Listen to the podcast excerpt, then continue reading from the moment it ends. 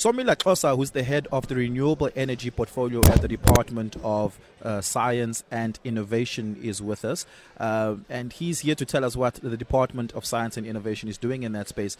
Um, uh, Somila, you guys have made the greatest investment from an R and D perspective into green uh, hydrogen technology or into hydrogen technology altogether. Uh, uh, very specifically, tell us what are some of those advances that you guys have made from an R and D perspective in the space that is enabling the summit today and is enabling the roadmap going forward. Uh, thanks a lot uh, uh, for having us as the Department of Science and Innovation. And um, I think, firstly, I must just appreciate the uh, leadership and the vision of our minister as well as our director general, uh, Dr. Mjwara and Minister Nzimande because they have been able to uh, look not only in the now and also look into the future and what is required. So this starts, our journey started way back in 2007 when we had a cabinet uh, approved research and development and innovation strategy. And Who was that, Minister Naledi Pandor? Uh, during that time, it was uh, uh, Minister uh, um, Mangena. Okay. Um, so we had uh, through that, and Minister Pandor, yes, of course, has been part of the journey and also a champion of uh, the hydrogen uh, economy. So back then, we had to look and say, what is it that is likely to happen going into the future? And one of the energies of the future, we saw it as green hydrogen.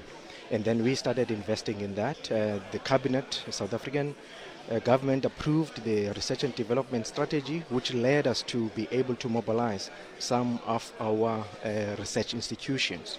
And then we looked at the value chain as to what are the aspects that will require in order for us to participate meaningfully as a country. Who are some of the research uh, partners you guys have had at, at an institutional level? Look, um, what then the strategy led to? It led to formulation of uh, the centers of competence.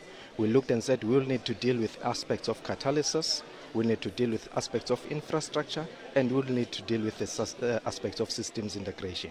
In terms of the catalysis, we then established a center of, com- uh, of uh, uh competence in catalysis at the University of Cape Town. In terms of um, uh, infrastructure, we worked with the University of Northwest, the Potchefstroom campus, as well as the CSIR. And then in terms of the systems integration, we worked with the University of the Western Cape. Are there any key sort of patents that came out of those those partnerships? It's been quite a very uh, interesting uh, journey because, as I was saying earlier on, the first focus was to just to catch up with the rest of the world, yeah. which we used that between 2007 and 2015. And then from there, we started saying, what is it that we've developed? Uh, small uh, improvements that we've been able to manage uh, to make between uh, 2013 as well as 2018 and then now we are looking at the commercialization. If I take you back uh, into the 2013 2021 uh, era, we were able to actually produce some of the components, some of the catalysts, mm. and also some of the MEAs, as well as some of the membrane coated, uh, uh, uh, I mean, catalyst coated membranes. Mm. So currently, we were able now to start engaging with the uh, commercial and the industrial world and basically saying how can we look and explore how these uh, uh patents as mm. well as prototypes that have been developed can be incorporated into the original equipment manufacturers' uh, production lines. Yeah. How much money has been invested since 2017 for R&D? Do you have an idea? Look, um, this was a very uh, early um, uh, these were early stages and an yeah. area that was uh, quite emerging.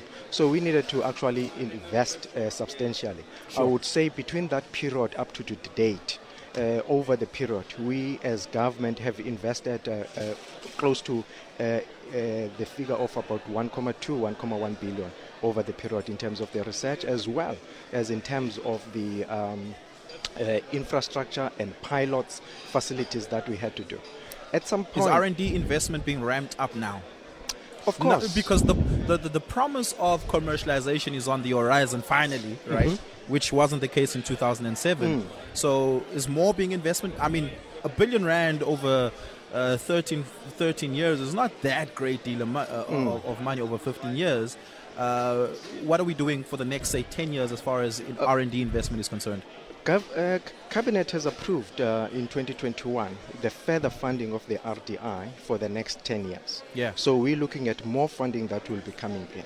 And now that people can touch and feel some of these aspects, it's no longer like a blue sky kind of Yes. research. Then you're starting getting people more amenable in terms of investing into this.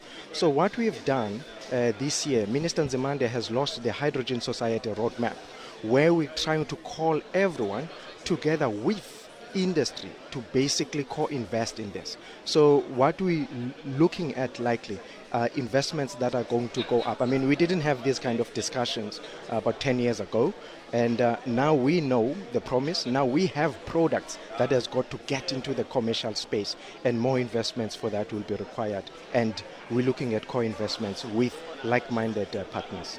What's the tangibility of this? What are some of these products that are being pushed into market now? For example, you would, uh, uh, I, I think you'll have an opportunity to go around um, and uh, look at some of the exhibits, uh, exhibition, uh, Yeah. uh, exhibitions that we have currently here. We have uh, teams that have been able to actually produce catalysts. For example, we have a, uh, from the catalysis uh, centers, uh, center of competence that I mentioned is in Cape Town. We have a, a company that is HyPlat that is actually is a spin-out uh, company from there that is starting to place uh, some of the catalyst uh, into the uh, commercial uh, uh, space. So we're talking about some things that we're getting to integrate. And uh, still on that particular point, uh, during the height of COVID, I mean in 2020, we had to run some of the fuel cells that were partly uh, uh, uh, manufactured and developed, which had our own components as South Africa. You know, we had the military one hospital running, a field hospital, and this was of- two four of seven. hydrogen technology, Absolutely, hydrogen energy. absolutely, absolutely. Hydrogen powered system. Now you'll also look outside. You'll find some motorbikes that are there that are hydrogen powered. Yeah. You know where we're looking at how we can support the utilities in terms of the delivery systems, uh, like your postal your postal services and other utilities. You'll go outside also, and uh, you'll be able uh, to see some of the work that we've done um, in terms of uh, the systems that we've deployed in schools as a backup uh, system and in other areas. As I speak now, Yeah. we have uh, in KZN one of the systems that is actually supporting, you know, a disaster management uh, center where we have load shedding. It's able to kick in and supply power and so forth. So when people start seeing the value and Yeah. how these things contribute, then people start, uh, you know, appreciating them more and becoming. I mean, the discussions we've been having uh, many years ago.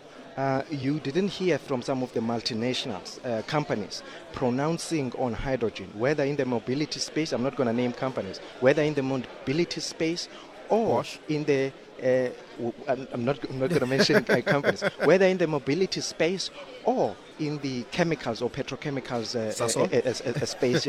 so you can basically see how this research that has also, amongst others, made sure that South Africa has got the know-how and the knowledge. I mean, the number of masters and PhDs that we've actually made sure that they graduated because we're embarking on a knowledge-based uh, kind of an economy. I have a chemistry degree. Are you going to fund my postgraduate research?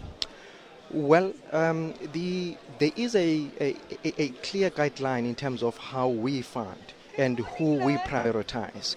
I think um, if you are able to be accepted and will give priority to those that are actually doing the full-time uh, studies vis-a-vis those are doing a, a part-time. Yeah, so you're But- saying because but- I'm part-time but- yet? but- but but we will be willing if you've got some value and some contribution Yeah. we will definitely consider supporting Yeah, I'm being I'm being I'm being facetious a little bit because I'm not going back to academia. But Somila Xhosa, thank you so much for your time. Really, really do appreciate it. It's a minute after eleven. Let's take your news with Leander Malme.